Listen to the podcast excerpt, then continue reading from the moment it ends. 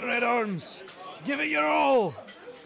We'll drink the wine till the cup is dry and kiss the girls so down the cry and toss the dice until we fly and dance with Jack of the Shadows. Thanks for joining us again for another episode of Tales of a Red Arm. I am your second favorite host, Justin, and I am with my or everyone's favorite host, James. Really? I thought it was third. Well, it's more like fourth, but I was just giving you the front and center today. Yeah, damn. Unlucky you. Um, so I guess we're gonna kind of jump straight into the chapter right away, and then do our usual spiel at the very end. So, Yes, chapter 10. chapter ten, leave taking, a notorious chapter. Alrighty, You, got me worried there. just, I worry. just, no, nothing uh, like a notorious is good. I mean, not true. You could be an, a notorious sportsman or something. Notorious just means extremely well known. That's all it means. Well, just for me, everything here well known is usually a bad thing. well, you need to Like get out the red, more, like, well, you know, the red wedding was here well known. the who? Uh, the red wedding, from uh, Game Oh. of Thrones. Yeah. It is well known, but well known does not inherently have any evil connotation to it. Was I guess what I was pushing for. So, like for this particular one, leave taking kind of explicitly states what is happening. They are taking their leave, but it's kind of like the defining chapter of the first book, let alone the series, because of what is happening and the progression of the story, etc. Is you'll you'll see as we get longer in the story. But anyway.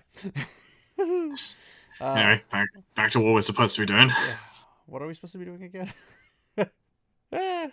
anyway, um, so the last chapter we ended basically with Moiraine giving a wonderful historical speech about Manetheren and the people of Emond's Field being the descendants of that uh, country nation. Um, and basically, Lan, Mat, and Rand were or I should say, Mat and Rand were following Lan, who was taking them through the kitchen out into the stable yard. So here we arrive at the stable yard to a semi good light, not great, not great light. Um, and when Rand enters with Mat following Lan, um, Perrin pops out of some straw where he's been sitting uh, with his back against the stall door, and he's pretty heavily cloaked. So the warder looks over and asks him if he checked the place like he asked or like he told him to. And um, Perrin assures them that he did, and he's like, "Why would anybody be in a stable?" and Mhm. um, Lan kind of counters with a very quick snip back at him, like saying, "Care and long life go together," and then gives him the nickname Blacksmith. But he already we did that the term before, but um, so Perrin gets the lovely name of blacksmith. Rand gets sheep herder. I wonder what he's got for sleep for uh, Mat. something, something that we probably can't say, but Yeah, or at least in his mind. Well, I mean, anything in this series we can say because they don't say anything inherently Oh, very bad. Be- Remember, their their list of swear words is a whole different. It's a whole different world of swear words, and I can always get you that list. And if anybody else is interested in that list, I can also post it on uh, Facebook and Twitter if you'd like. But it's it's a very very different style from our swearing. Like blood and bloody ashes is considered a heavy, the, a really bad f word type style swear word, even though, especially in like American culture, that you wouldn't even blink an eye at. Like you'd be like, that doesn't even make sense.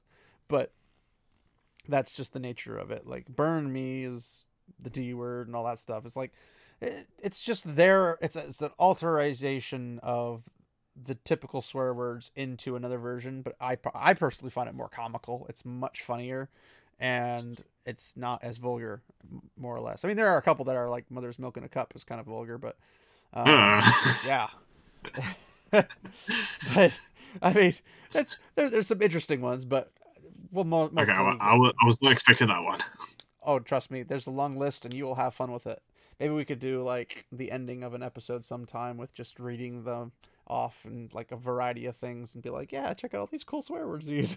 they're not actually swear words, but they're swear words in this universe. Yeah, remember, kid, uh, fictitiously swearing is cool, not regular swearing. Shot your gob. That's be the equivalent. Uh, anyway, so Lan does a quick glance around the stable and doesn't see anything in the shadows and is just like, we don't have time for this. She wants us to hurry. Hurry, she says. It'll be fun, she says. Um, so um, he heads over to the five horses that are standing there and Rand notices that you got the black stallion, that's like a war stallion, and then a white mare. And then a couple others, the three others were not so. They're more average, I should say. They're not that great and amazing in terms of looks and appearance. But they're probably the best that the Two Rivers has. and um, Lan kind of like checks around, make sure everything's working and whatnot, and all their supplies are together. And then Rand looks over at his friends and is kind of like, eh, "You guys too, huh?" and then um, Mat notices Rand's sword and jokes about him becoming a warder. Um, but then he his laugh is like where he swallows his tongue when he notices like, "Oh yeah, Lan's here." Um because Yeah, pro- probably probably shouldn't joke. yeah he's he's making more of like a, a, scornful mockery of rand about that and then realize that there is an actual warder in the room so um Uh, uh, something about waters, eh? yeah Something you want to say? well then he mentions a merchant's guard which you could say is worse but and um matt kind of like looks at his bow and pulls it up so everyone can see it's like yeah this is an honest man's weapon i guess it's not good enough for you is it And Rand, thinking of himself much highlier than he really should, thinks about trying to, you know, show off his swordsmanship and whatnot. But because Lan was there, he's like, yeah, I'm going to get shown up no matter what I do, so I'm not even going to bother. And without even looking, Lan just mentions, you know, hey, his sword could be useful. And in such a way where it's like, yeah, wearing a sword's normal which to a warrior, I mean, it is. Yeah. but um, so there's like a, I don't know, a, a bit of a contrary, non-contrary situation going on, where like there, it- it's.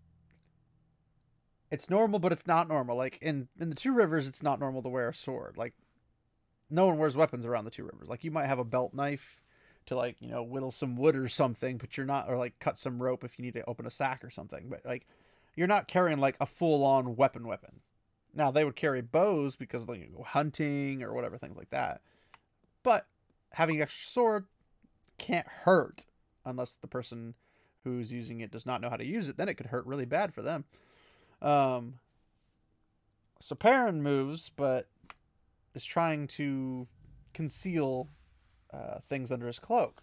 But Rand notices that there's a big leather belt, and he's got a pretty big waist, so it's obviously going to be noticeable in something, with an axe uh, on a loop, kind of just like hanging there.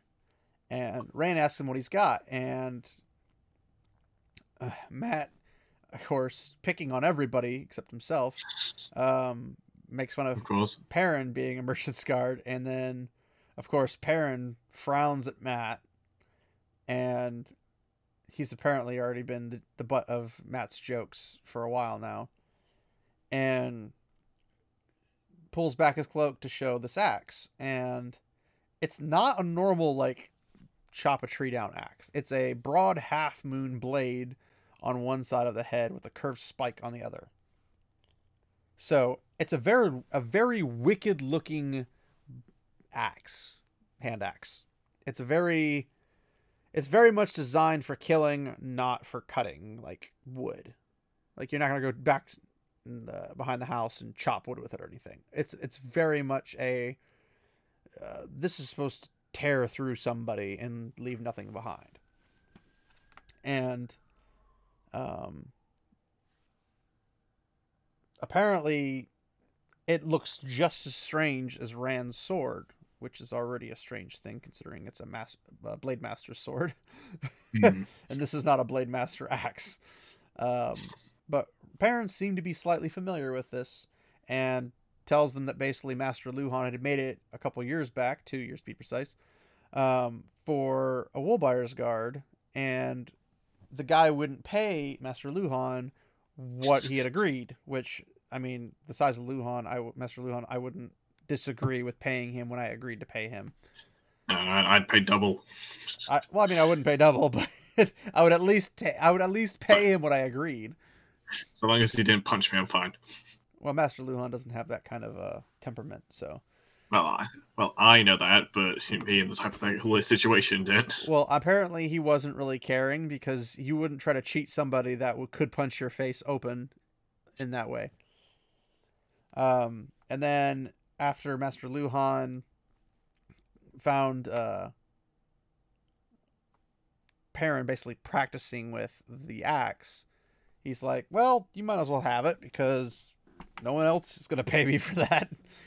So, um, basically, Perrin made out like a bandit. and um, Mat again snickering and making fun of everybody. But Perrin's giving him the look like you better watch yourself, son. and Mat's like, hey, hey, hey. At least one of us knows how to use a real weapon.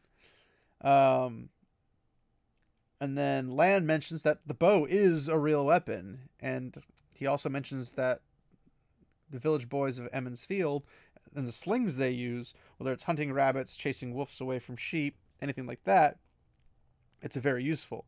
He says a line here that I personally love and adore because it's my viewpoint about everything, but it's kind of the the ninjutsu mentality. And for those of you who don't know what ninjutsu is, ninjutsu is the art, martial art of making anything into a weapon. So you could be a broom, could turn it into a quarterstaff. It could be a pipe that turns into a shiv. You know, anything, anything can be a weapon. So he says it here anything can be a weapon if the man or a woman who holds it has the nerve and will to make it so. I love that phrase with a passion. Um, it very much leaves anything to the imagination, which is one of the things I love about ninjutsu. It makes you very aware of your surroundings because you're always looking for something. Um, if in case you need a weapon, you don't have to be like, okay, that's a that's a paintbrush, can't use that. Oh, that's you know that's a that's a sock, can't use that. No, like you can use a sock to choke somebody to death. you can use uh, you can use um uh, a paintbrush to jab somebody in the eye. Like there's a plethora of ways you can look at utilizing a tool, whatever type of tool it is, as a weapon. Anything can be used. You can use a bucket of water, just shove somebody's head in it, and they can't get out of it, and they drown. Like anything can happen. It's just the the real cautionary part is why you're trying to find everything as a weapon. If you're doing it out of aggression and off, being on the offensive, it's not necessarily a good thing.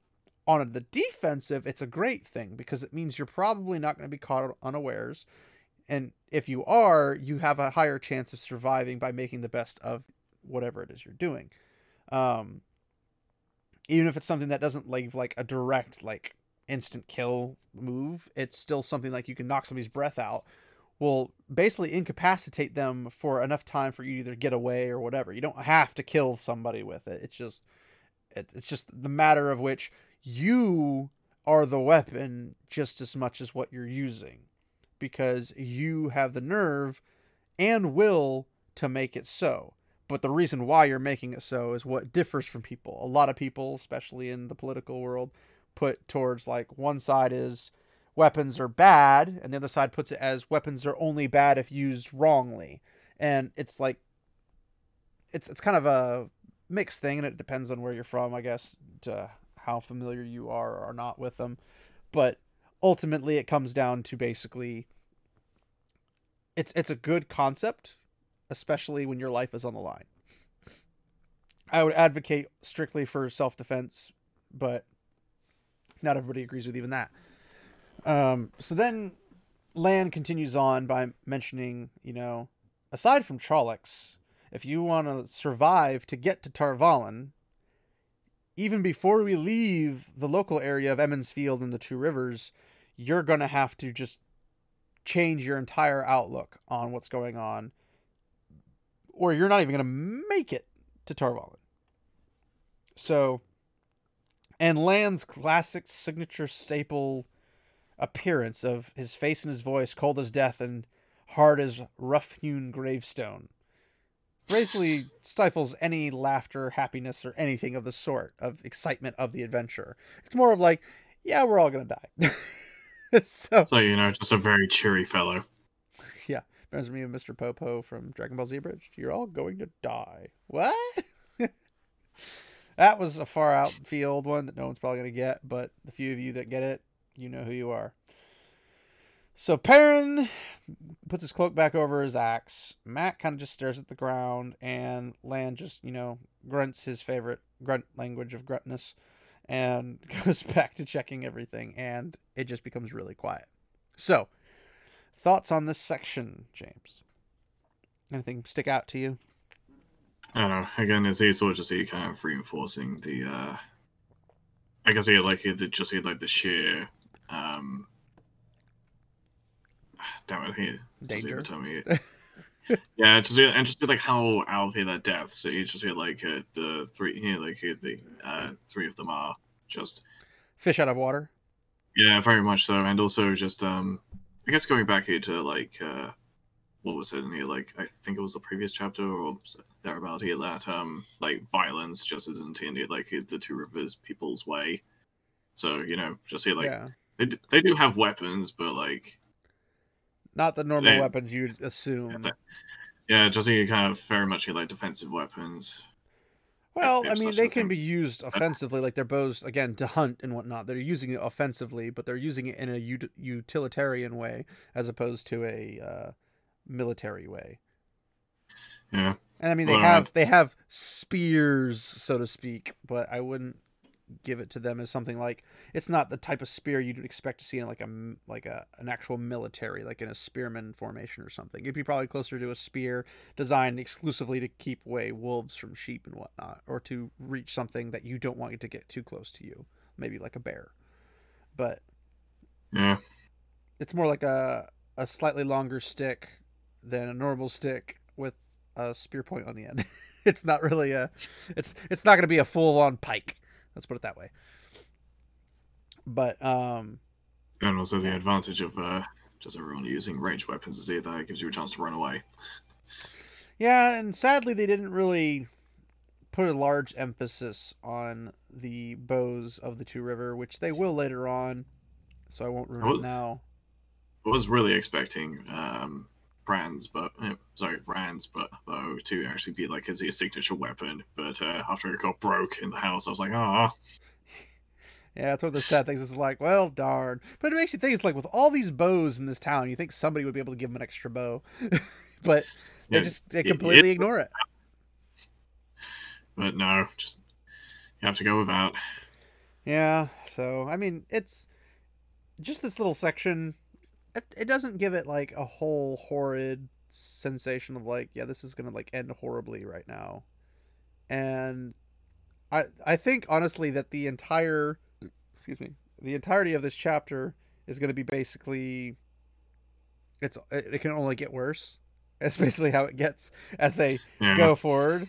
And we'll see that as we go but it's not even the, actually the, that bad it's this is nothing compared to what's coming so i guess we'll Yeah, continue well, with that unless you have yeah. more no, it's just so you gonna say just a side note for uh. Just me, my personal feeling is here that he Lan doesn't actually remember people's names. He see just see like give them nicknames, and that's about it. i think it's more of he's not expecting them to live long enough for them to deserve names Yeah, you're not gonna survive. I don't care.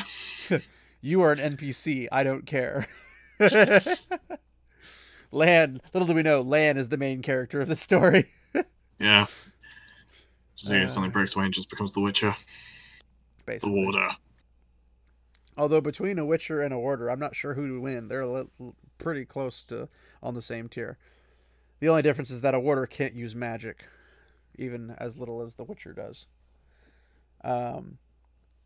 So then we continue on with Mat saying how much he's not really liking these stories that they heard about everything, and then Perrin's like being sarcastic, like, "Oh, what do you mean? We have a Warder, an Aes Sedai, and Trollocs. What more could you want?"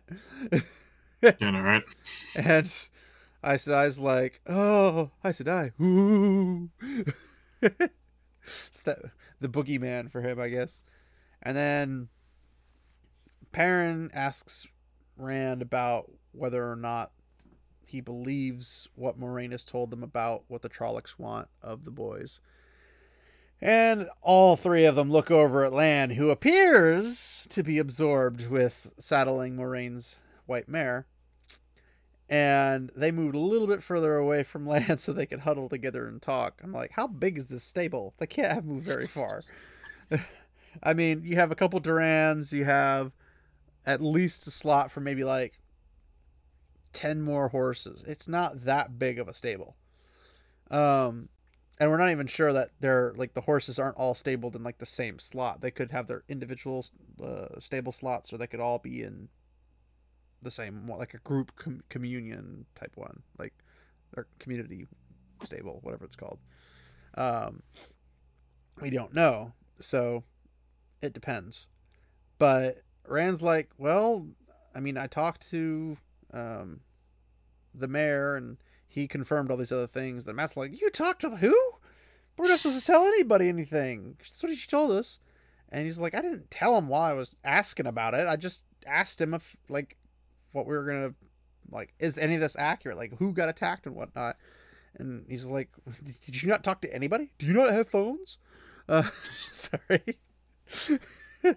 But i'm gonna beat that dead blizzard joke to the ground um or that she's that dead blizzard horse um and then he's like didn't you let anybody know you were going and they're like well we're not supposed to tell anybody is what Perrin says and then matt's like well we left notes for our families and when we're gone they'll find the notes and then that'll be that and he's like my mom thinks Tar Valon is the next thing to Shayol Ghul. it's like, well, you're probably not too far off. I mean, they both have really tall peaks. They're both filled with magic users. I mean, yeah, they're basically the same thing.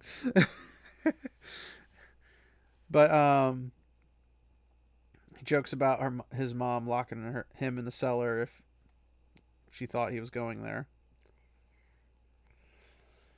And then Perrin adds, because Perrin more or less stays with the Luhhans more than he does with his own family because he's an apprentice.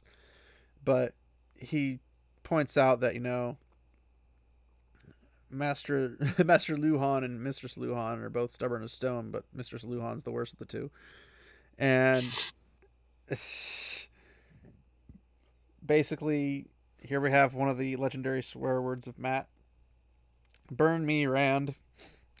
I know she's an Aes Sedai all, but all the Trollocs really were here. She said not to tell anybody. If an Aes Sedai doesn't know what to do about something like this, who does?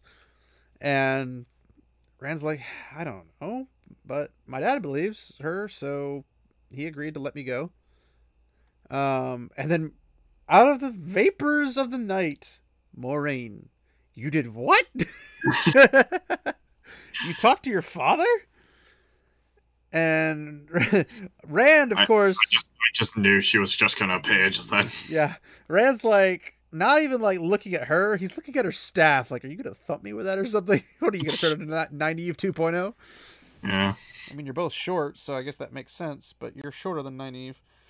Um, it's like there's no, but he was really looking at it to see if like you know is there any flames is there any charm because he he saw the fire come out of the wood but he's not seeing any like damage from it he just mentions that he didn't want to let didn't want to go without letting his his dad know so she's just like whatever and then looks over at matt and Perrin is like did you decide that you couldn't just leave a note and they're like no no no we, we did we did and then there's like whatever is done is already woven in the pattern that is a key phrase she will consistently use You'll see it a lot. What's done is done. It's it's it's the short term, or I should say, the short term of it is it is what it is. And then um, Lan lets her know that the horses are ready and we have enough uh, supplies to reach Baerlon with a little bit extra spare, and that they can leave at any point, but they thinks they should leave now. Thoughts on this little section? I don't know. Again, as you just see, kind of uh, just everyone you know wanting to kickstart yet another panic. Well, not even necessarily that. They just don't want to like make. They don't want to make it appear like the Aes Sedai and the Warder are taken off with young men of the village, like kidnapping or something. I guess there's that as well.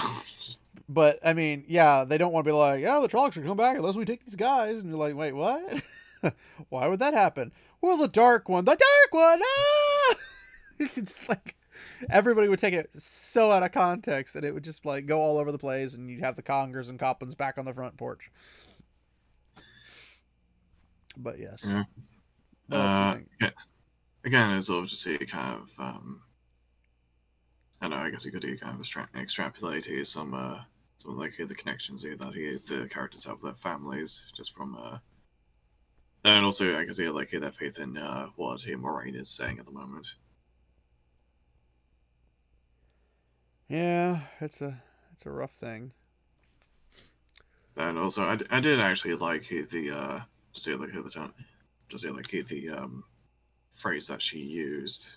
If my thing would actually like to work, What thing? Oh, Uh, your book. yeah, yeah, it's my doc, yeah, it's my document. Um, that that Moiraine uses. yeah, just the the uh, what like what's done is woven or Oh, what is done al- is already woven in the pattern. yes. The it is what it is line. I don't know. I just really like it that, and also I can just imagine her just see it being like, just see it like using that as basically just saying screw it.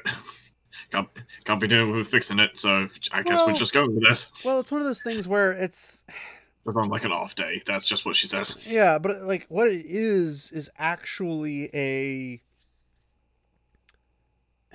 It's, it's not just an it is it is what it is thing. It's it's not even like a resignedness as much as it is an acceptance of what the pattern puts before her in her path, and accepting that that is, um, the way it should be, the way it's going to be, whether she wants it to or not.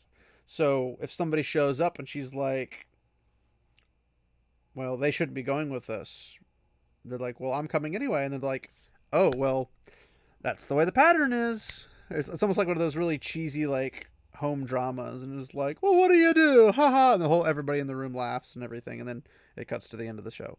You know, it's like, it's, it's really cheesy to an extent, but at the same time, it shows how much faith she has in the pattern and that what it's doing, while it may or may not be considered mindless, it's still fate. It's it's going to be how it's going to be despite what she wants about it. She has her own goals that she will work towards, and if the pattern smiles upon her on her and lands with them, um, it'll happen in such a way that they will be in good light, in good faith, and good favor if that be to happen. So basically, instead of the the pattern weaving against them, they're hoping it'll weave in their favor. I guess is the basic gist of that. But yeah, anything else before we move on? Uh, just quickly going yeah, going through it. Again, yeah, like you can. What you don't have the whole chapter memorized after reading it once? Come on, what's wrong with you? Uh, believe it or not, I'm I'm not as perfect as you are. Uh, nobody is. I can't help it. I was born this way. Lady, Lady Gaga told me so. Um. But yeah. If you've got nothing else, then we'll go ahead. But if you've got something else, we'll look at it. No, no, again, you just see it like he again, just see like uh, people just been like, do we really have to do this? Which you know, if a strange woman just came in town and says, "Here, quick, we have to escape," I'd be like, uh, really? Strange women in pawns distributing swords. There's no system of government.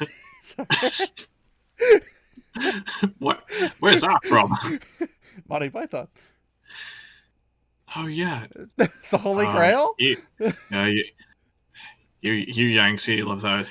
Love that movie way more than like we do. Like, Hey, John Cleese. saw- John Cleese will be calling you up shortly, good sir, and you will be having a death wish. hey, it's it's a great series. I actually own the entire Flying Circus and all of their movies, so Of course. Ah, yes, I do. That's because I actually appreciate British humor, where I completely despise American humor. See, we could have filled the rest of this episode with just us bashing just in like American humor, but I don't think that's what people came here for. I don't know. They might be coming for. they might be coming for that, but probably Huh. not. Anyway, Change of well, guys, this was Tales of Red Arm. Now it's Tales of How American Humor Sucks. Yeah, yeah. But anyway, back to the story. So after the Lan suggests that you know we should leave now, of course nothing goes according to plan. Not without me! Egwene screams as she enters the table. No, I'm just kidding. She she says not without me as she slips into the table, or table, the stable, in the table, the table in the stable. Ah, good old words and slip of the tongue. Or was it a slip in the stable? I don't remember. Uh, but she's got a little bundle in her arms, and then Rand nearly, nearly falls over. like he's like half striding towards the horse, and it just whoop, almost flops on his face. Um, and then I had I completely caught this earlier, just Yeah. like, yeah, this is gonna happen. Well, you weren't wrong. Um, so Lan's sword comes a half out of his sheath, and he just like his eyes just kind of like go dead, and puts his sword back in his sheath, and then Mat and Perrin were like, "Wait and tell her, wait and tell her, wait and tell her," and obviously Rand didn't because Rand's been a little busy. Um, and the Aes Sedai just completely ignores all the men, all the men really, and just looks at Egwene and taps her lips thoughtfully. Keep that tucked away. So, Egwene's dark brown cloak's hood was pulled up, and she's defiantly facing Moiraine. And I love this. It's just like, you got some kahunas, man, because, you know, that's a really dumb idea. But considering she just faced down an entire village and you're by yourself. oh, did I mention she has magic? and a warder who's a blades master. and you're in, currently in a secluded area with people that are about to leave. Yeah. Nobody will hear you scream.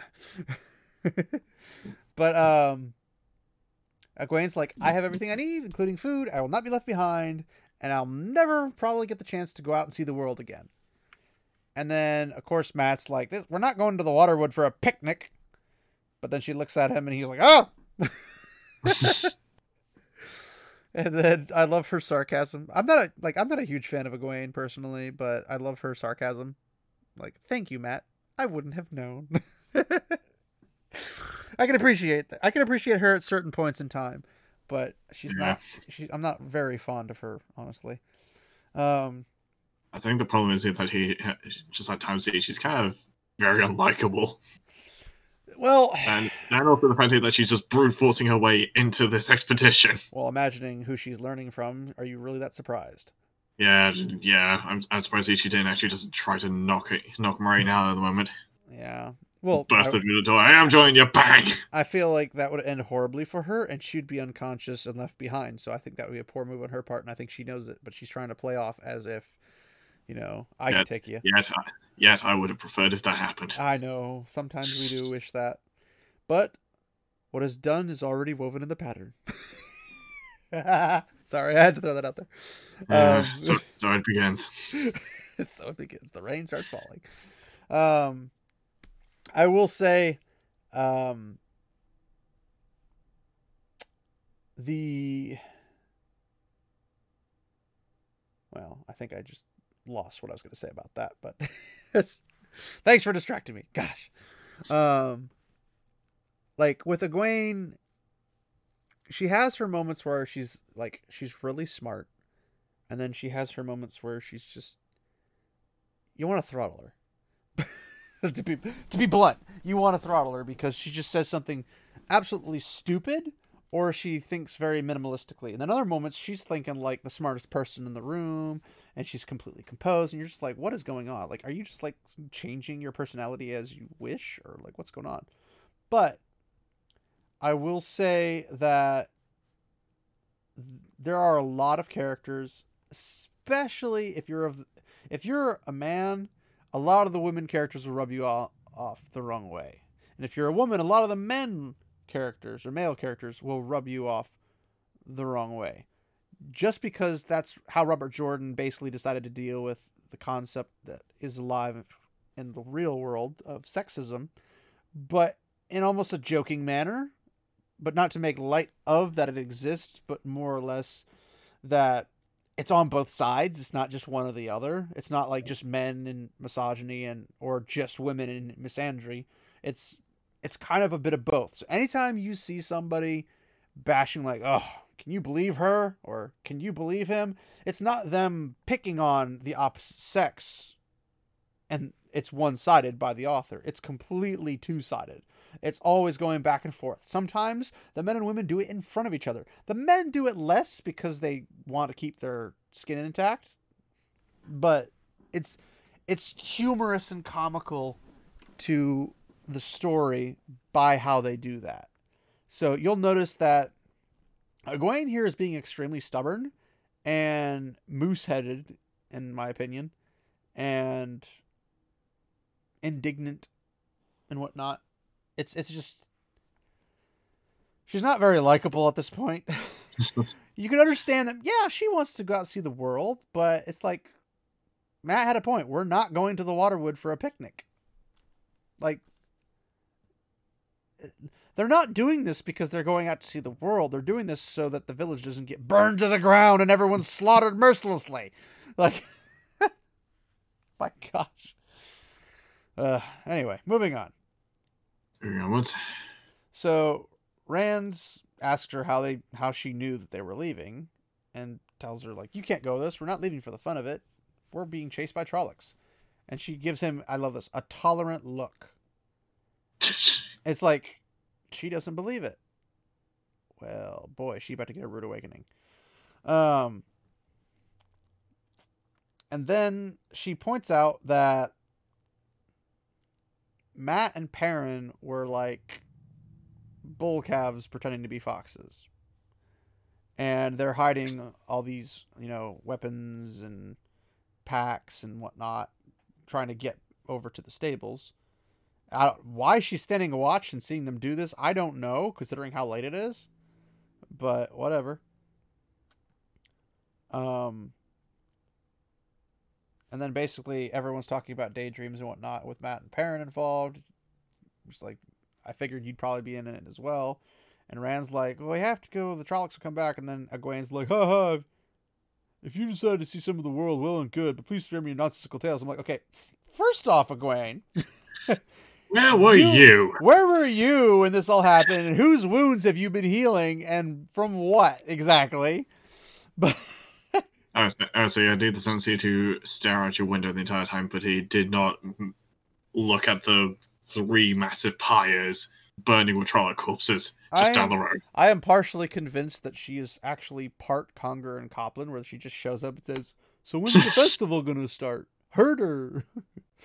it's like, oh, it accidentally. You guys just accidentally burnt down half the village. When are we starting to have the festival? and then Perrin and Mat are like, "It's true, the Trollocs." And then Moiraine just goes, "Enough." Poof. Everyone just shuts up. And did anyone else know this was going on? But her voice being so soft, and like, gulp. and then she's like, tries to make herself appear. To, I'm like, the women in this series, it's very rare to have a very tall woman, at least in comparison to the men. Like, there are very tall women, and some of them are even as tall as some of the other men, but that's more of a different culture and stuff. But it's very rare, especially of the average wetlander, if you will, to have a woman be as tall as a man. Even short men are typically taller than most tall women, just because. Now there are there are exceptions in cases where it's not necessarily that way all the time, but that's the typical average person. So, her drawing herself up is like, you're not that tall. You are taller than Moiraine, but you're not that tall. and um basically points out Egwene points out that everyone's just so focused on rebuilding the village and she didn't tell anybody and nobody would notice unless you pushed it under their or basically unless you pushed it on their nose and told them directly. So then Moiraine's like, "Okay, you can come with us." And you're like, "What? What?" and of course Lan's like, "No way!" And then she's just like, "It is part of the pattern now." And he's like, "This is stupid." Oh, so there's no reason for her to come along and every reason for her not to. And I'm like, and mean- yeah, she does. I mean, you can tuck that away for later and decide whether or not that's true. So Moiraine goes, There is a reason for it. It's a part of the pattern. it's just like It's because I wanted to be. it's, it's it's fate, sucker. And he's like, ah.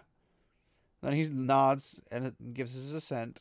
You can tell they've been together for a bit now, and he's getting used to this. And I'm, I'm kind of surprised that they didn't hear set up in one of his uh, famous growling sessions at the moment. well, you got to remember, he's a warder to an Aes Sedai. He doesn't growl at her. He's he, he growls maybe- to protect her. He doesn't growl at her. Maybe he should. Maybe. So Rand tries to convince Egwene that they're not going to be safe because the Trollocs will be chasing them probably until Tar Valon.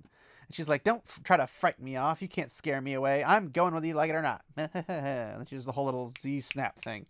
oh, yeah, oh, God. oh no, you didn't.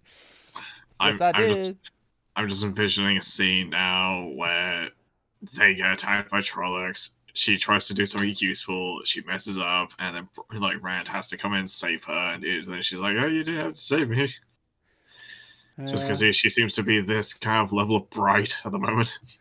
Well, we'll keep that in your li- list of predictions, shall we? Yeah, see how many of them are actually true. Um, so Rand's familiar with her being like that, and he tries to persuade her, but Moiraine interrupts. We've got no time for this. We need to be as far away as possible. Um, and she could rouse the entire village before we've gone a mile. And she's like, I wouldn't do that. And then Lan's like, well, she could take the Gleeman's horse. I'll leave him some money for buying another. So what do you think of that so far? Besides what we've already talked about. aside from the things we've already covered. Um, uh, again, it just feel like it's. I don't. I guess I like I was here thinking back to. I think it was Tammy that he said he, that um, an Aes Sedai doesn't do anything about, without reason, or something along those lines.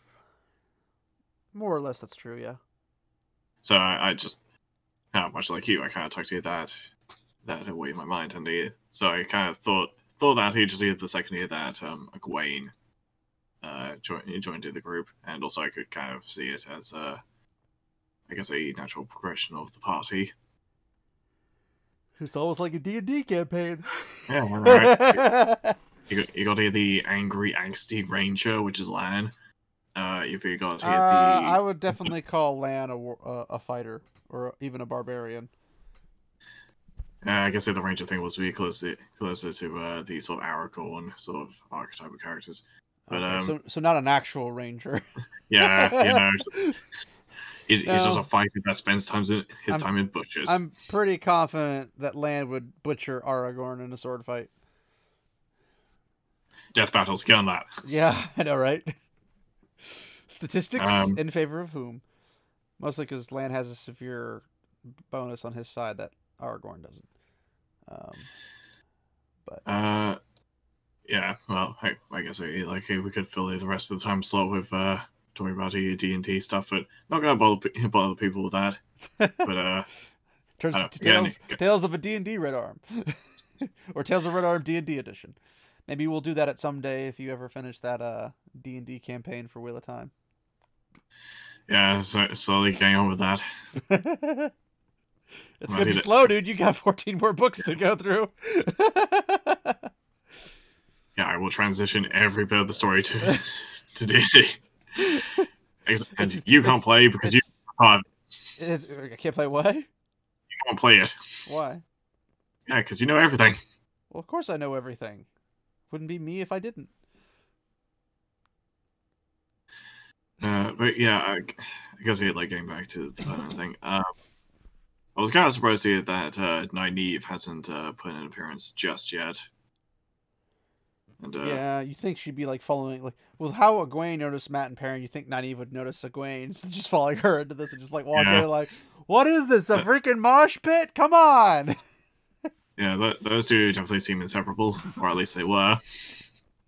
Well, it's because they were healing people, but I'm surprised because I figured Nynaeve would be having like Egwene and her like switch on the night watch for whoever needs assistance or help or something. So it is a little odd, but the show must go on. So unless you have anything else, we can move on. Uh, not at the moment. All right. So then, once again, we have a wonderful entry of "That will not be possible," came Thom Merrilin's resonant voice from the hayloft. It's like she sh- first, first Egwene, or well, first Moiraine shows up, kind of poof out of nowhere. Then Egwene shows up, poof out of nowhere, and then Thom poof out of nowhere. So I think poof out of nowhere is what they should have named the the chapter.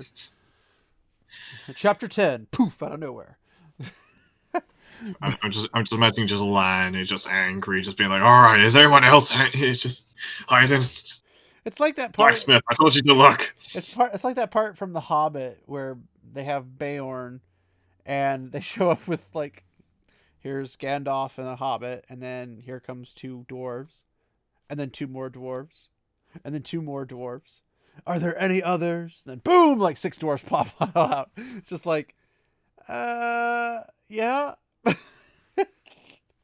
so at this point, Lan is on on Beorn's level. So but this time, Lan's sword doesn't get put back in the sheath after he whips it out. And he just stares at the gleeman. So Thom tosses Mm. down his his little gaggle of goods and stuff and uh saddlebags and whatnot and basically tells him like, yeah, basically there's no reason for me to be here and they have no use for me, so uh, I was thinking about traveling to Tar Valon and, you know, practicing my arts there. Yeah, I have no objection. Uh, it's like after last night, I have no objections to traveling in company. So of course, the warder looks over at Perrin, and Perrin's like, "Well, I didn't think to look in the loft." Yeah, because who who thinks to hide there? Gleeman, apparently. So He's very unimaginative, isn't he? I know, right?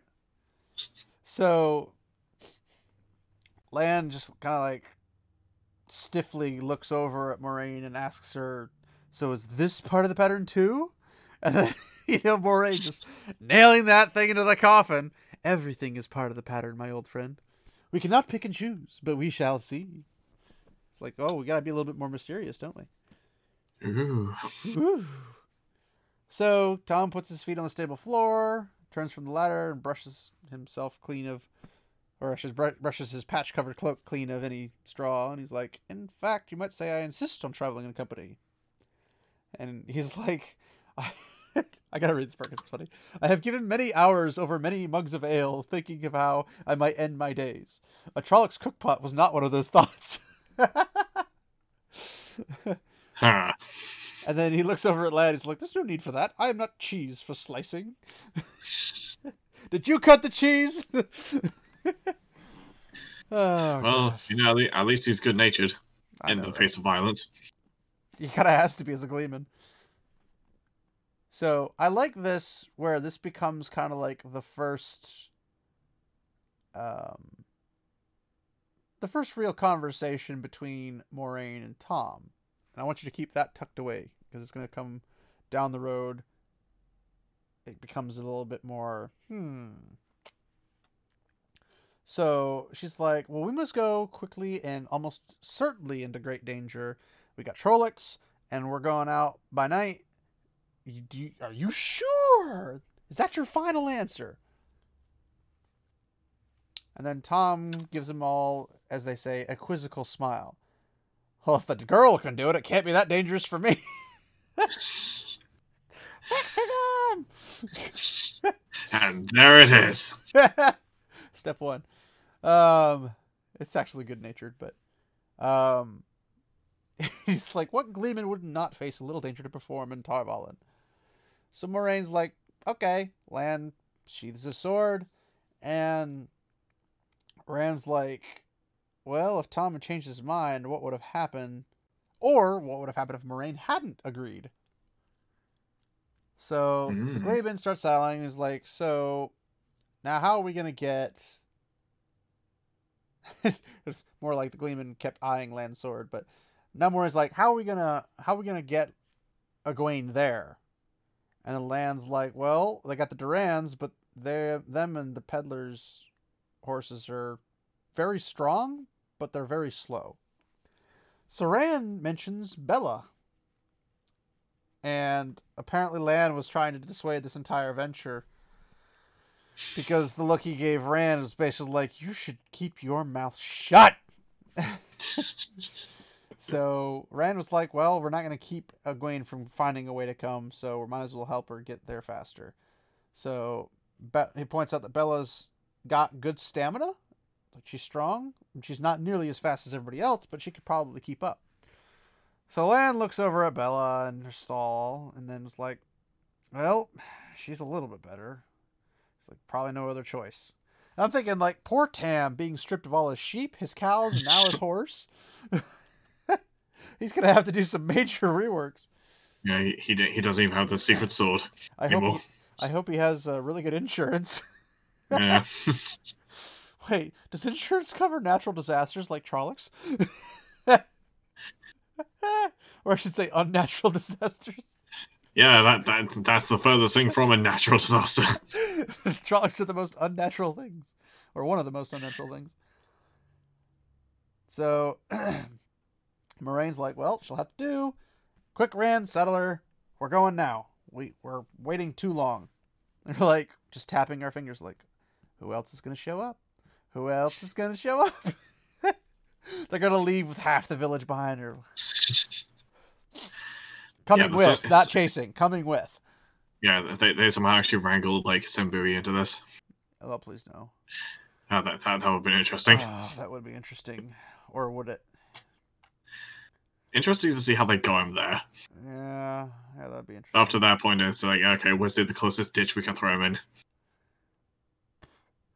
So Rand goes and sets Bella up with all the saddle and everything, and she's not used to a saddle, so she's giving him a look like, "What are you saddling me for?" Because he typically does bareback riding, and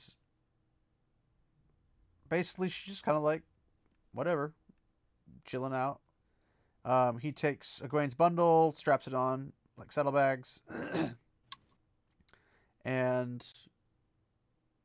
he basically notices that what she's wearing, like her wool stockings were bared to the knee. Um, she's wearing leather, soft leather shoes like all the other village girls, but it's not suitable for traveling even like a day, let alone weeks and weeks, if not a month, to get to Tar Valon, or more than that. Um, and he's like, he's like, I still don't think you should be going with us, but I'll try to protect you from the Trollocs or anything else. And she's like, well, maybe I'll keep take care of you instead. But then she kind of gives him a uh, a fond look, if you will, and says, I, "I know you'll look after me. We look after each other, but now you better go get on your horse." So, thoughts on this? Well, um, one of the main things here that I just you say that across the entire chapter is he just um Lan's reaction to uh Thom Merrilin's arrival. Well, Lan's already stated in previous areas that he does not like him, so Yeah, and he, I mean, I'm kind of just like how they like why because uh, Thom Merrilin hasn't exactly been proven to be a distrust, you know, distrusting or um Well, Lan said he didn't see him. character. He didn't see Lan did not see the Gleeman on Winter's Night, so it was one of those things where he's like, I don't think he did anything. I think he just hid like a cow, a coward kind of thing.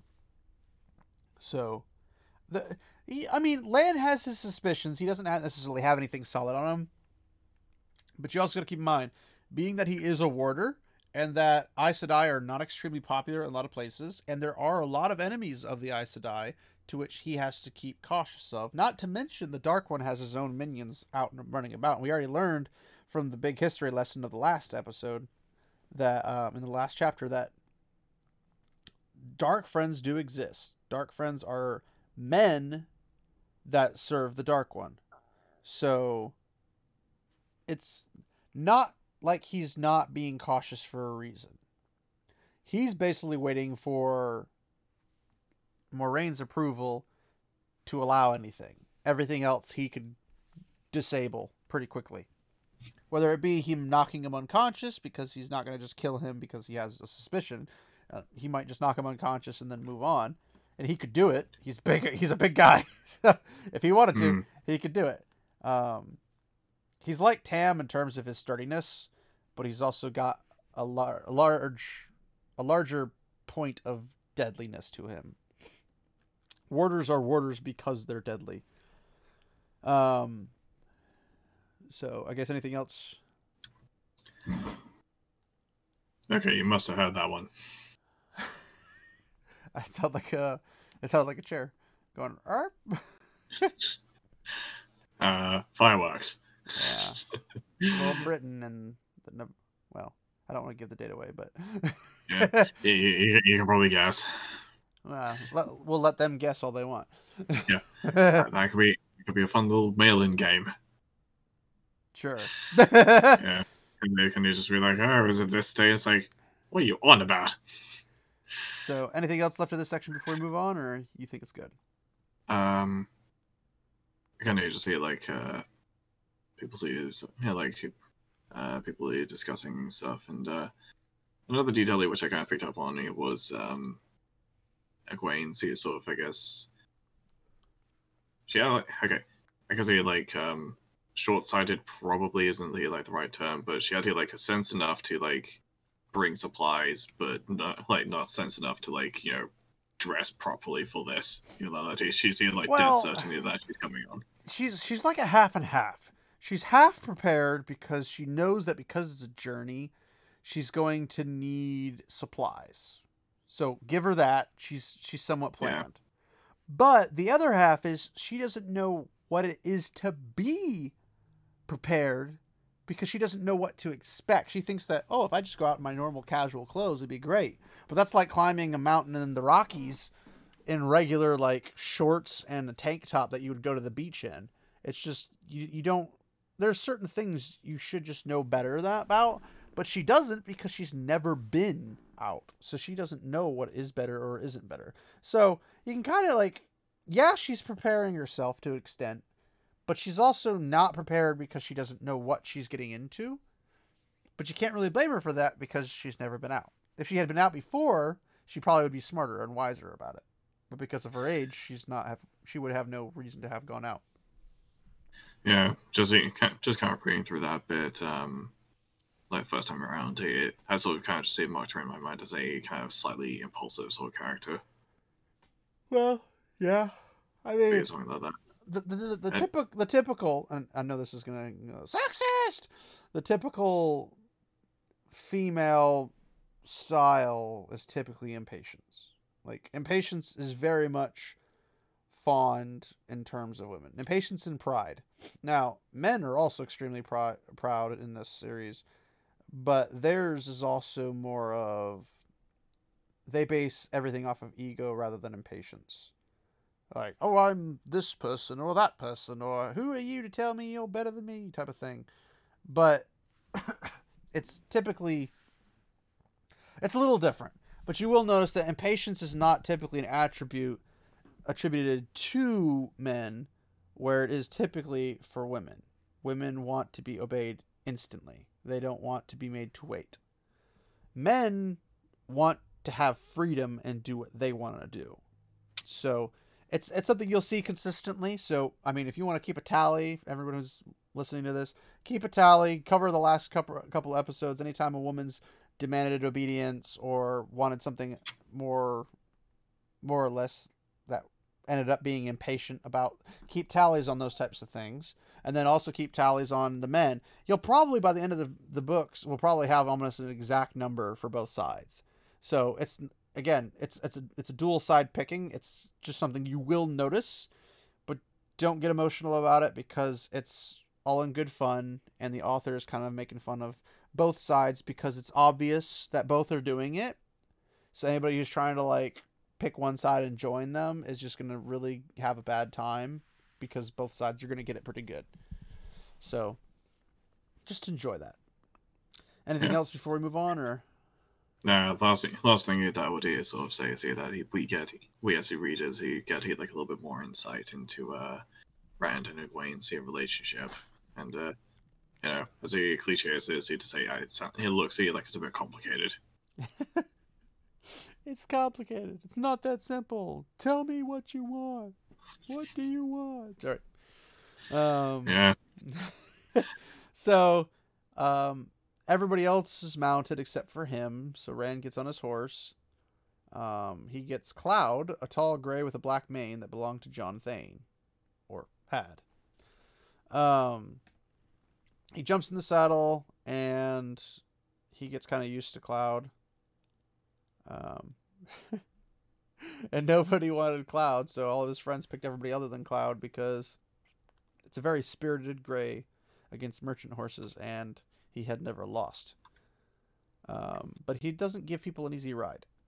So, Lan probably paid a lot to make the Miller sell it, but you know, it is what it is. The the gray appears to want to run pretty badly. But, I mean, he's a racehorse. What do you expect? Um, it's like getting in a freaking NASCAR vehicle and expecting to go like 30 miles an hour. It's like, yeah, right. Hmm. Um, Saran holds on and is like, please don't kill me. So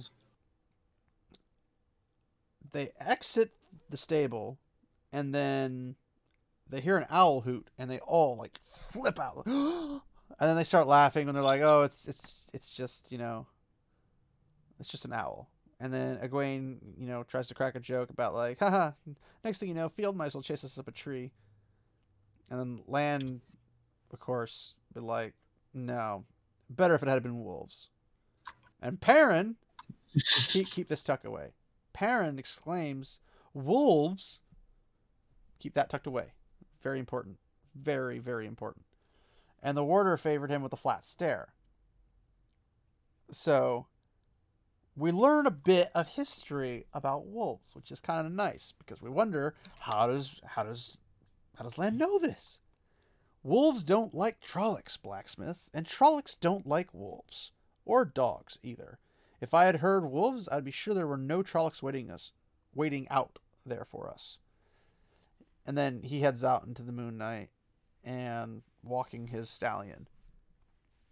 So, little, what, what are the thoughts on this part so far? Because I, I particularly like that last part, but we got Yeah. Mm-hmm. we got a racehorse and we got wolves. Yeah, I, I like to hear that part too, just because again, it's um, it's just like an interesting segment of the world, and also, uh, remembering back here to like at the very start of things, um, wolves who were like a uh, big big concern would be like them being like I guess one of the ill omens of uh, this uh, persistent cold, and also just get like the idea of um, Trollocs not getting along with wolves here, then it, it's sort of like kind of made me think, ah, so are they kind of unrelated? Are they not yeah, not like are like the like the cold and uh, wolves and such are like heralds here for the Trollocs coming, or are they just tangential sort of things? No, it's it's more of like literally, if there are wolves, there aren't Trollocs. If there are Trollocs, there ain't wolves. It's it's more like they Yeah. don't like each other, so it's not like they're the heralds. Was more, it's it more was more like sort of just like uh, sort of dark times ahead.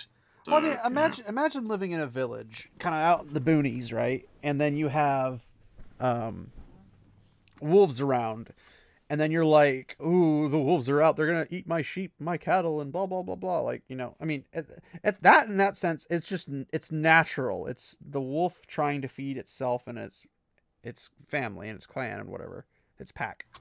That's the proper term. um, but when you have Trollocs nearby, they'll do the same things as the wolves, just more violently, and won't pick just the livestock. They'll destroy the entire house, the barn, everything. Um, and they'll, they'll do it even if they don't eat it. they'll just kill it for the sake of killing. Where wolves, they don't kill for the sake of killing; they kill for the sake of survival. But you also have that thing where like you're in out like imagine if you're in the borderlands. If you hear wolves you relax. You don't you don't sti- stiffen and be like oh no the wolves are out. No it's more like whew the wolves are out. We're in good shape. So it's it's like it's different it's different places have different viewpoints. And you'll learn that not everybody has the same view about wolves. I dare say a majority of the known world does not like wolves. Borderlanders know better, but everybody else not so much. Um so I guess the next part is kind of the well, not quite the end. Um, we only got a couple pages left, but Yeah, I mean we're we're, we're still getting there. we're we're getting there. We're managed, we're managed to get a good chunk of meat out of this. Um, so Moiraine follows Lan without even has any hesitation or whatever, and Egwene tries to keep up to her. So, you know, Mat and Perrin follow behind them, and then Rand and Thom follow behind them. So yeah, we have a nice little procession of two. What is it? one, then two, then two, then two. So we got what seven people so far. Um, and then behind the inn is quiet and dark, and they're thinking that getting out of the uh, getting out of the village, and as they neared a gate, um, that he didn't think it'd be easy to get out, at least without being seen by the villagers. Um, there are quite a few candles across the houses that were still standing, but nothing overly crazy. But he thought that maybe people were in their houses, you know, keeping an eye out for anything in the shadows and whatnot. But it seems to be going pretty well for them until Lan stops them and halts the entire party and basically motions for silence. Um, and then on the wagon bridge, they hear boots, and there's moonlight glinting off of metal. We've got clattering of boots grating on the gravel, and then heading towards the end. No sound came from them, but apparently the everybody in the party were probably too scared to really make a noise. So when the footsteps halt, then they notice that it's Jon Thane with a spear propped on his stout shoulder and getting an old jerkin sewn over with steel discs. Um, struggling to stay together on his chest because he's probably a pretty hefty guy. Um, that Rand saw them for who they are. It's just about 12 guys from the village um, and surrounding farms in helmets and pieces of armor that probably probably go back all the way honestly back to Manetheren. Hmm. um, with a spear, a wood axe, or a rusty bill. Um, and I really would like to get Shadiversity on here and talk about all these individual weapons and whatnot. That'd be kind of cool. Yeah. Maybe someday in the future. But um, so basically, the Miller Yeah. looks. But we'll, we'll harass him on it till he, he finally talks to us. Yeah. well, getting him to talk to us might not be difficult. Getting him to agree to come on and chat for hours about, you know, medieval and Renaissance type stuff, considering he he does like the Wheel of Time series. But for those who don't know, Shadiversity is a uh, YouTuber um, with his own channel and does a lot of really cool stuff about uh, content in movies, books, and whatnot, and how it relates to historical value when it comes to medieval and uh, Renaissance and that kind of thing in terms of weaponry, war styles, strategies, etc. It's a very interesting guy. So the miller checks out the inn, and it's like, eh, it looks all right. And then two, two, as they call it, two ragged ranks. Rutro, Hmm. Rutro, Shaggy. Um, and so they kind of just move off, and then Lan says this curious thing: two Dha'vol Trollocs would have had them for all for breakfast, but they have eyes and ears. So then he leads them out as soon as the, the patrol passes. Um, take him back behind the stable yard, uh, down through the willows and the wine spring water. Um, going through the wine spring, it's cleaning up their. It, it's moving faster than a creek, but slower than like a white water rafting river. Hmm. Um, and they pop out the other side, but they basically kept away from all the village houses. And then he basically he's he's basically pulling a uh, Splinter Cell or uh, Hitman style sneaking towards things where he's avoiding any unreasonable movement he's avoiding anything that could give him away for sound like he's actually like keeping them from making any amount of noise by leading them through the least noisable direction i guess is the proper term but Yeah. yeah I don't know.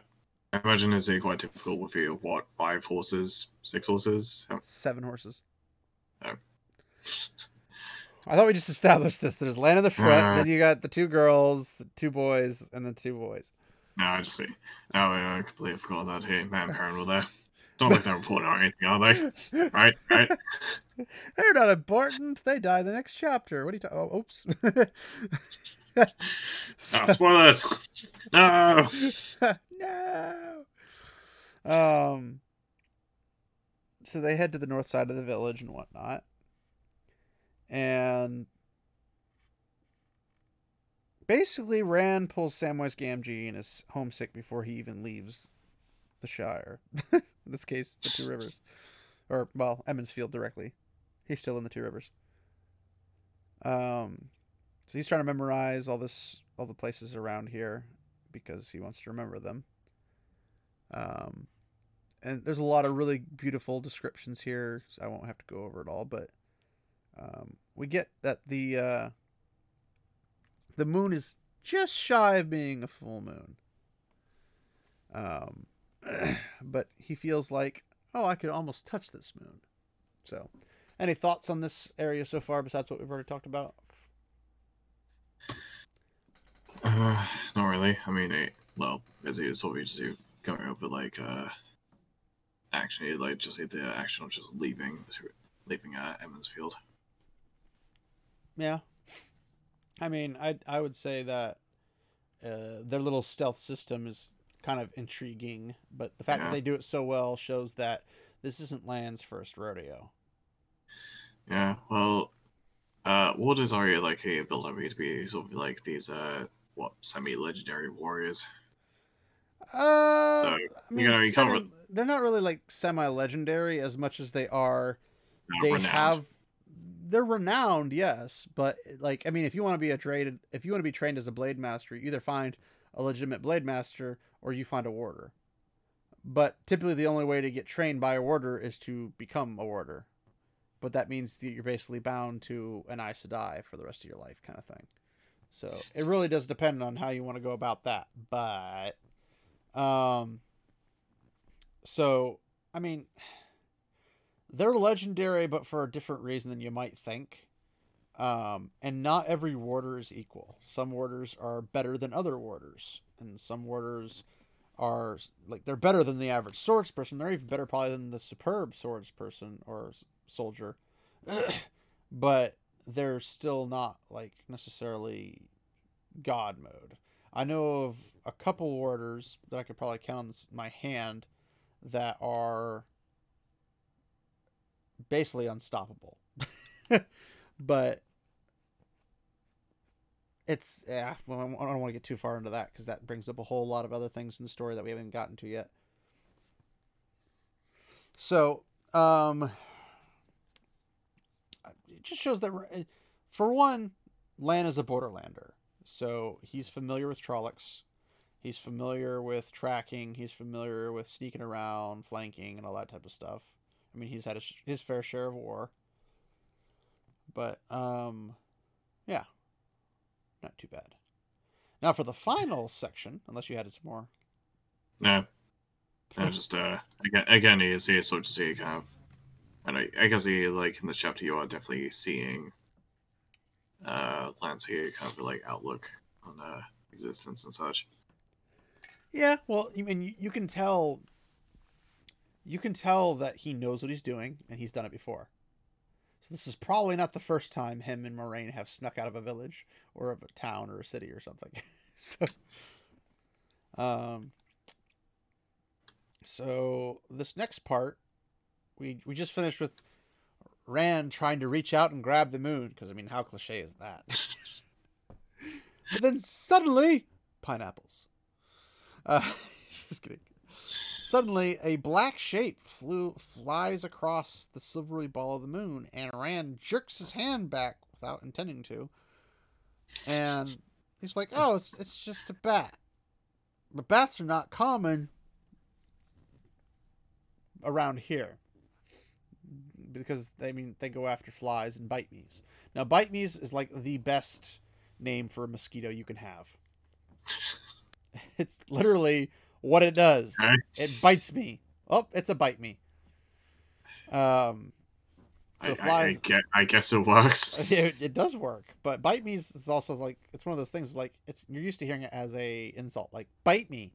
It's like okay, mosquito bites, but he points out that the wings that carrying this creature might have had the same shape, but they moved with a slow, powerful sweep of a bird of prey, and it was hunting. Um, the way it cast back and forth in long arcs left no doubt of that. Worst of all was the size. For a bat to seem so large against the moon would have almost been within arm's reach.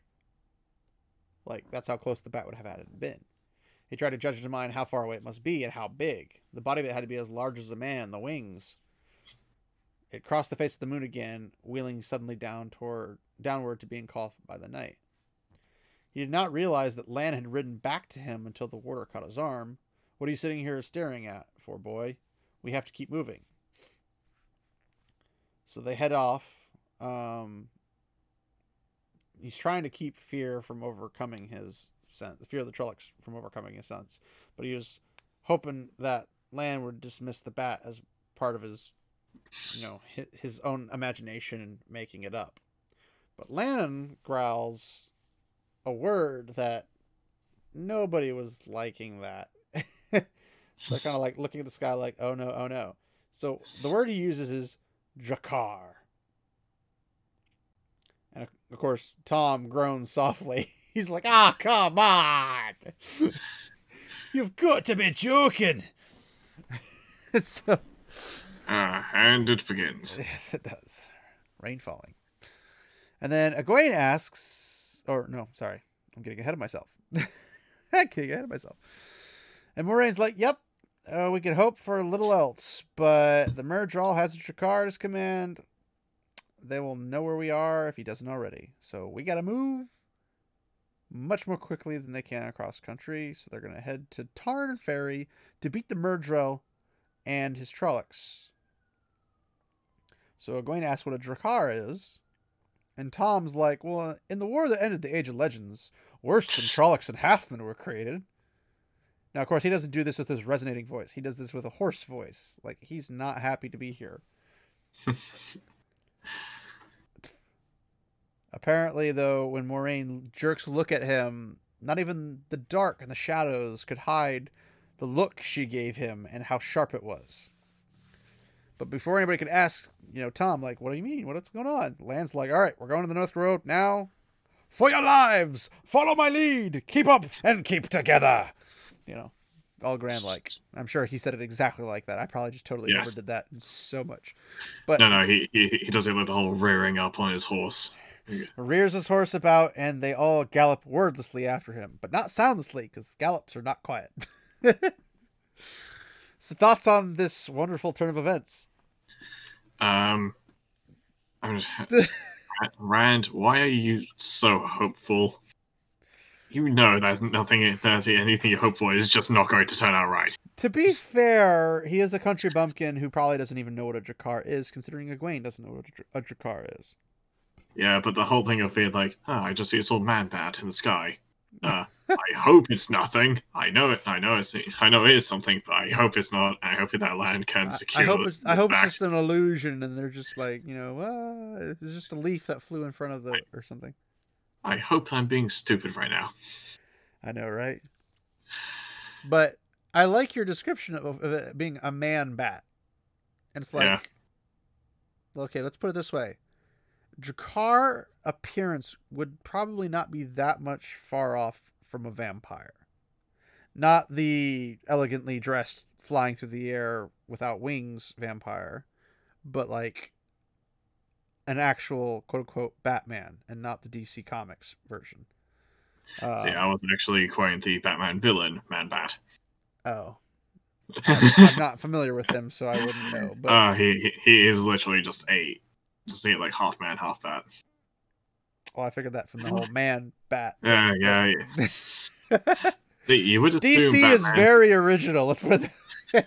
Yeah, you, you would you would imagine the Batman would be, be much like that, but you know he's he failed on that front. Batman versus Man Bat. What happened? Dyslexia. And then, uh, Dyslexia in the genes. yeah. But I mean, I I I think the best way to describe I'm I'm going to consult the book of the companion and figure out if I can give more accurate uh a more accurate description of a Draghkar. so we need to get sort like a soundboard or something, just so we can play like a sound effect every time you reach for the book.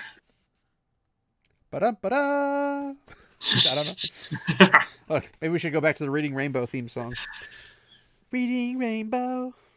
All right, see. Uh, all right, a Draghkar, creature of the Dark One, made originally by twisting human stock. A Draghkar appeared to be a large man with bat-like wings, two pale skin, and two large eyes. Um, we'll give this little synopsis. Well, maybe I shouldn't give the rest of the synopsis because they'll come out later on. Um, basically, it doesn't bite with fangs, per se. It's more of a fate worse than that. so I'll leave it at that until we get to it because they'll actually talk about it. But let's just say it's a very terrifying thing. And, Um, uh, but it's, it knows a way to draw out your soul keeping while keeping you alive. So you know, just just don't don't, don't worry about it. You know, just just a good, fine, quick death. I wouldn't call it quick, nor would I call it death. But yes. um yeah, so I mean, how about that for an ending of a chapter? We haven't had that kind of suspense in a while. uh, and then it's uh been I wouldn't say sleepy, but it's been uh sort of it's only like more passive than the uh, previous chapters thus far. Well, there's a lot of excitement for, as like a first time excitement for villages and whatnot. Yeah. But now we're getting into a whole nother can of worms. And when I say a whole nother can of worms, I mean a whole nother can of worms.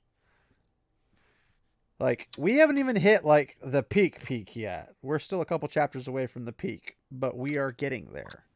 And it will become more and more intriguing and more and more mysterious as we go. So, um, yeah, just wanted to point out some of that stuff.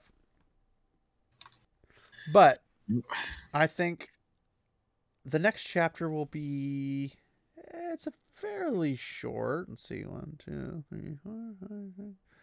It's shorter than this chapter, but it's mostly spaced out a little bit. The real stuff.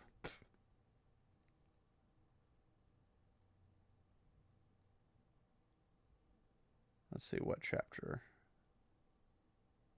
Chapter 14 is when things will probably start getting a bit more realistic in terms of the uh, outcome. Um, I will say, after chapter 14 is when it basically goes downhill. so, um, maybe, I mean, I guess it depends on chapter 15, really. Let me see. Uh, no, chapter 17 is when it really becomes the super downhill.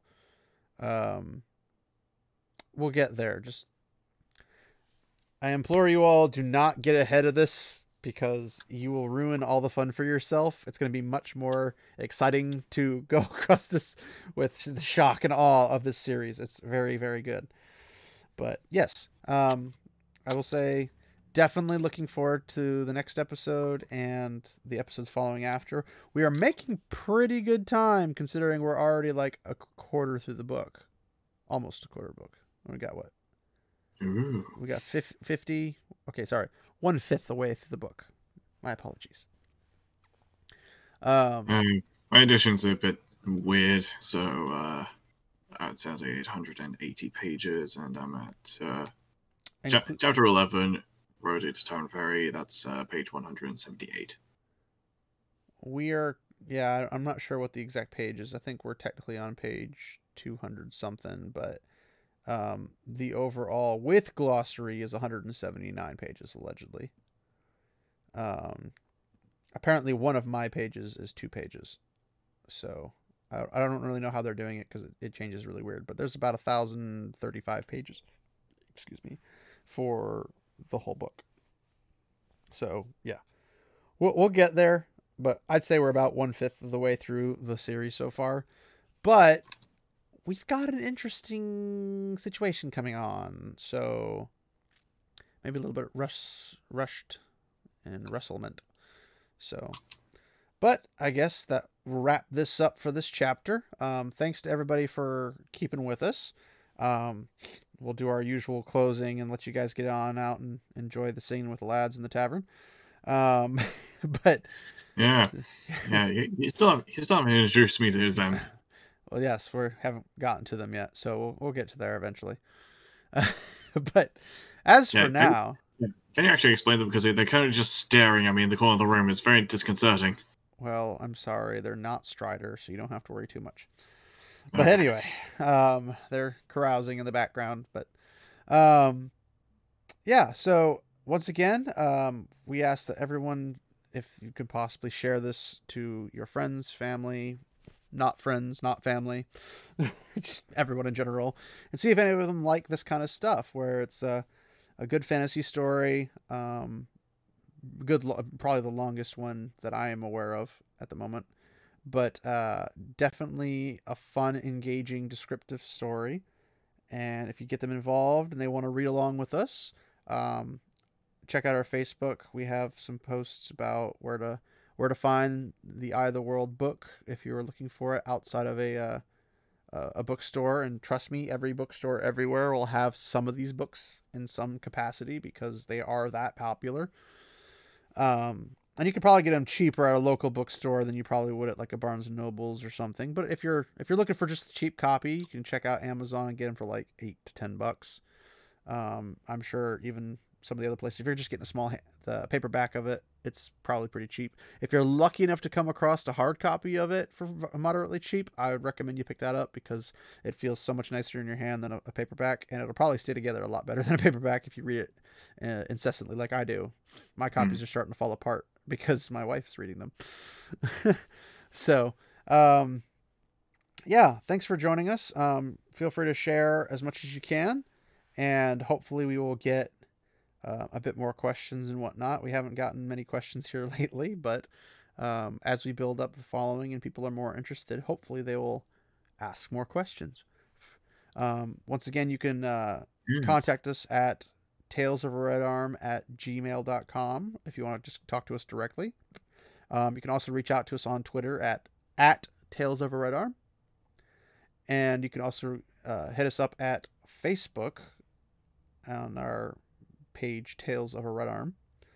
And uh, facebook and twitter both get kind of updated regularly with the announcements or any type of uh, any comments or anything that we think you know hey you guys should probably know this or just interaction in general or whatever. Um, any announcements we make though will be on there as well.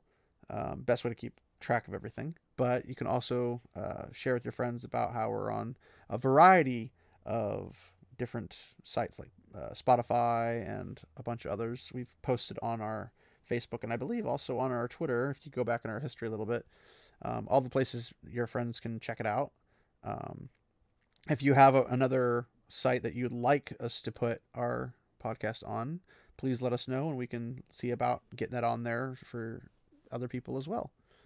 Um, but yes, thank you for joining us again for another chapter, and we all look forward to the next chapter, um, uh, chapter 11. And I don't know, James, do you have anything else? Or how, Uh, much, about how much you're enjoying this, or you want to call the next chapter or call any other other stuff, or what?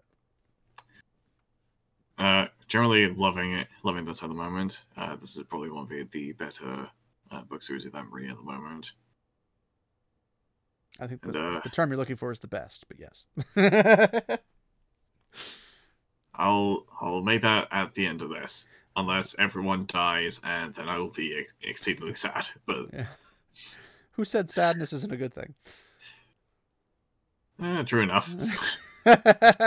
do you do you always want to be told like, oh, this is how it actually happens? And like, oh, it just happened like every other story. Uh, but no, that, I think that's I think it's a that's it for this episode then. Yeah. So thanks for joining us for this episode, and we will see you guys next week. Until then. We drink all night and dance all day, and on the girls will spend our pay. And when we're done, then we'll away to dance with Jack of the Shadows. We'll toss the dice however they fall, and snuggle the girls, be they short or tall, and follow young Mat wherever he goes to dance with Jack of the Shadows.